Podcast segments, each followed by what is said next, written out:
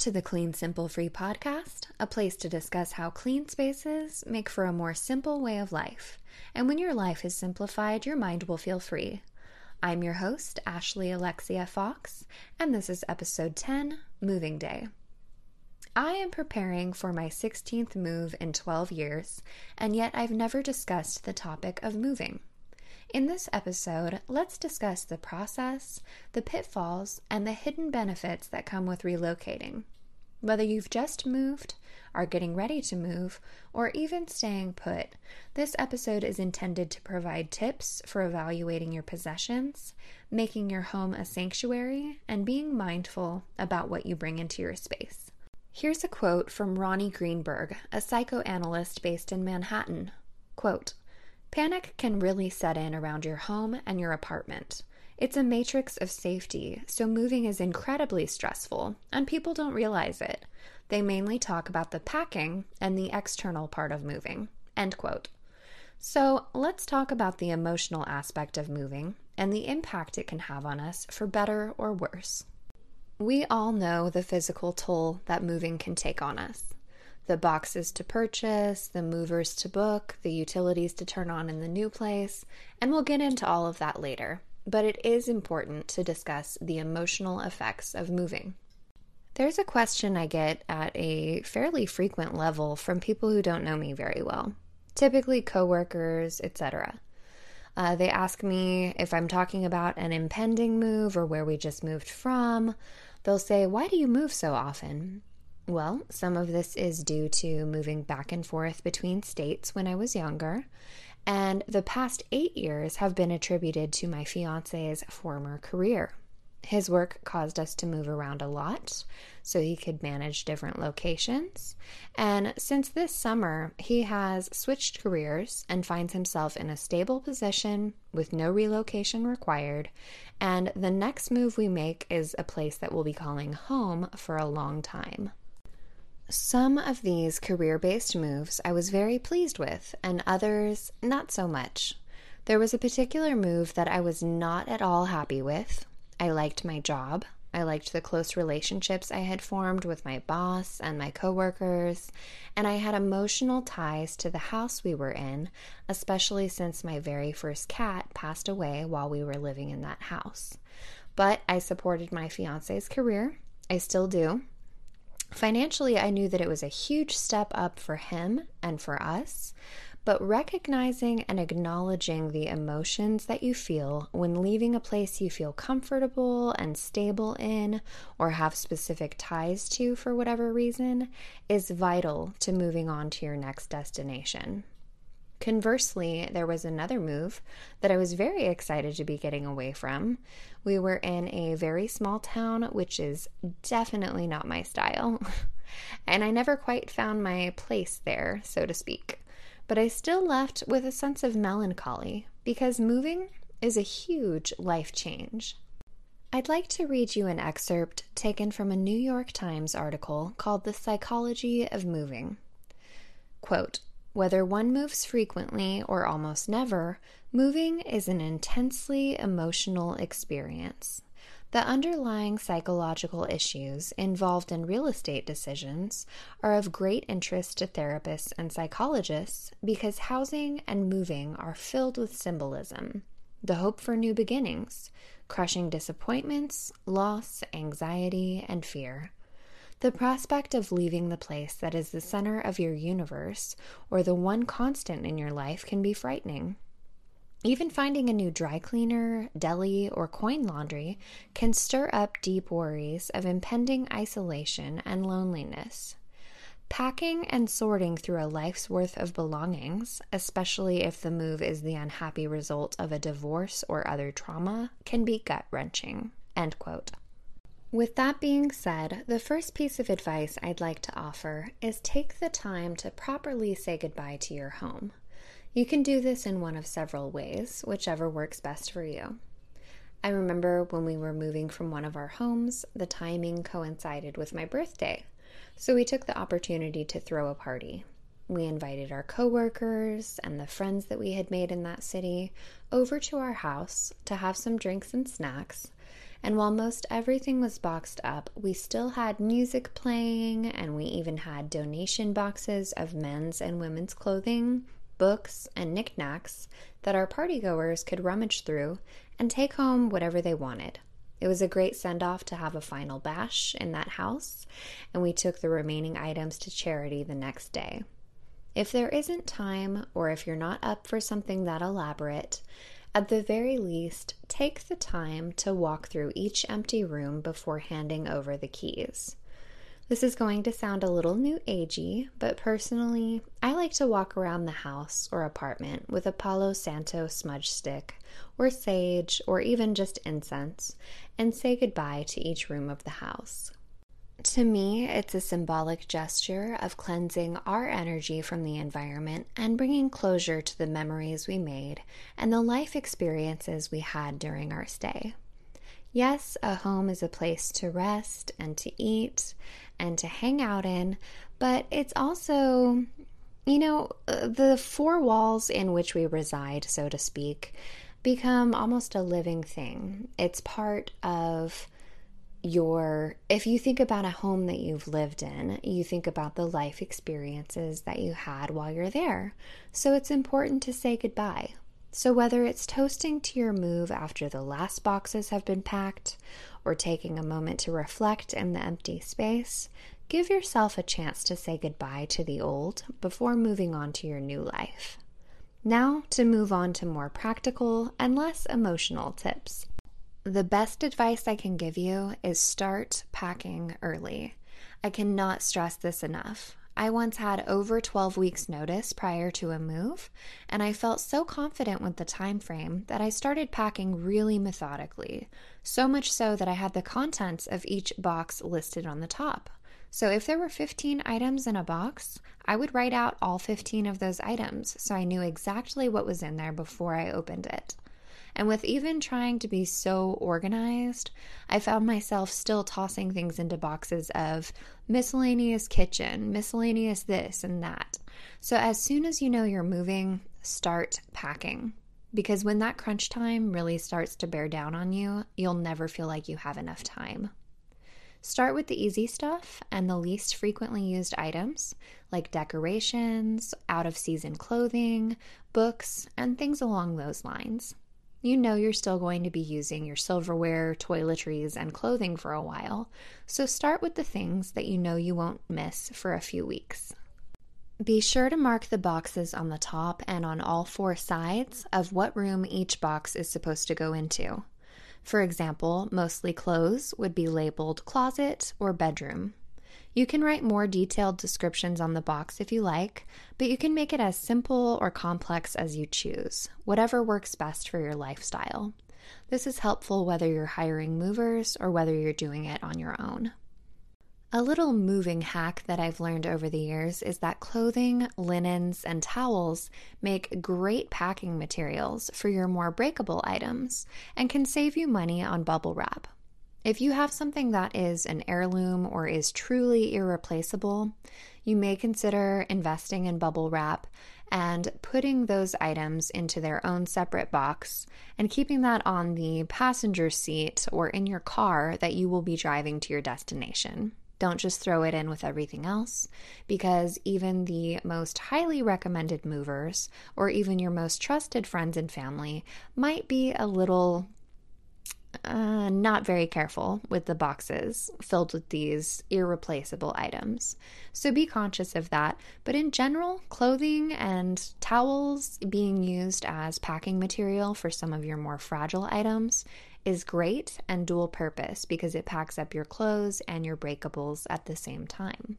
We're going to dive into some more moving tips as well as the decluttering portion of moving. But first, a word from our sponsor and welcome back to the episode. This is my favorite part of moving, and it's the most beneficial as a minimalist. As you're packing up, evaluate everything that you pack. This is a great time to declutter and one of the big plus sides to moving. As you're individually wrapping, boxing, labeling, and packing up each item, ask yourself Do I want this particular item to be part of my new journey? There's a quote from 19th century designer William Morris that says, quote, "Have nothing in your house that you do not know to be useful or believe to be beautiful." End quote. That is so true. If something is beautiful and brings joy and makes you happy to look at, keep it. If something is useful, like pots and pans, things that you use on a regular basis, keep that too. If there's something that you're on the fence about, you can always do a maybe box. Last time I moved, I put things that I was on the fence about that I was like, I kind of like this. I'm not sure where this should go, but I wasn't ready to part with it, so I placed it into a maybe box. By the time I moved, I had gotten rid of 90% of the items that were in there. If you already have one foot out the door, chances are you're going to end up getting rid of it anyway. But sometimes it's a nice safety net to know that you can always take it out of the box and take it with you. Something else I like to do is make a Pinterest board or a dream board or save Google search images of what you would like your ideal home to look like.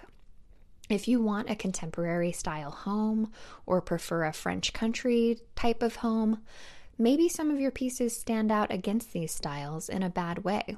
Just because you're a minimalist doesn't mean you can't have a certain theme or continuity of styles in your new home.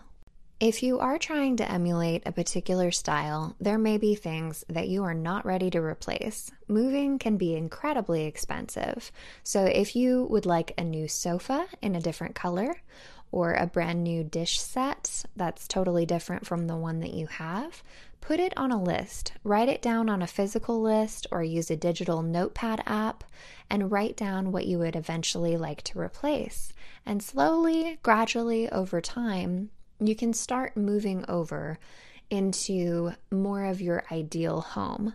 But having that vision board in mind, whichever way that you acquire it, can help to see your vision for the future. So, for example, if you like muted tones, you might find that some of your bright red or bright orange pieces won't work in the new house. So, you can donate those throw pillows or whatever it may be. Just keep that in mind as you're packing each individual item that this is going to represent your home and come with you on your new journey. So see if it's really worthy of you keeping it. There are far more comprehensive lists online, and I would definitely recommend looking those up to be sure that you don't miss anything when the moving day comes. But for a short list of things you must do before you move, file a change of address with your post office. If you live in the United States, go to USPS.com and you can file online for a dollar and change. You'll need to do that for every member of your household who's over 18. And you can just let them know when you'd like to start receiving mail at your new place. If you have pets, get your current vet records and update any shots that they may need. That way, your puppy or kitty are all set before the move. Have your car serviced to be sure that you don't need air in your tires, a tire rotation, or an oil change. You want to be sure that your vehicle can make the trip without causing any extra stressors or problems. This may not be relevant for minimalists or aspiring minimalists, but if you're a member of any sort of monthly Ipsy beauty boxes, Blue Apron pre made meals, things like that, notify the company and either cancel or change your address. Also, any local memberships, such as a gym membership. Um, the apartment that we're moving to actually has a very nice gym. They even have yoga classes free to all residents on Sundays, which I'm super excited about. And so we no longer need our gym membership. So we bought our way out of that membership make sure to just contact any places that you're a member of and notify them or cancel the service completely. Make sure to set up the utilities in your new place. If you're just transferring service, call your utility company and let them know. Same with the internet. And if you are going to be using a different utility company, make sure to cancel service at your old place notify them of the date, and call the new utility company and let them know when they should connect the power. Also, you're going to want to set up renter's insurance if you're renting. This is especially required of most apartments, but I've also lived in homes where they require renter's insurance prior to moving in. So make sure all of that is taken care of as well. Make sure to reserve your moving truck early. Even if it's a few weeks before, Typically, they're kind of last minute and you can set up the exact time, but if you reserve that date, especially if you're moving at a busy time like during the summer or even during the holidays, you want to make sure that you have your specific size of truck reserved. And the same with movers, actually. Call them as soon as possible. Check out reviews, get recommendations from people you know. Um, and if you don't have a lot to move, you can always try to enlist the help of your friends or family.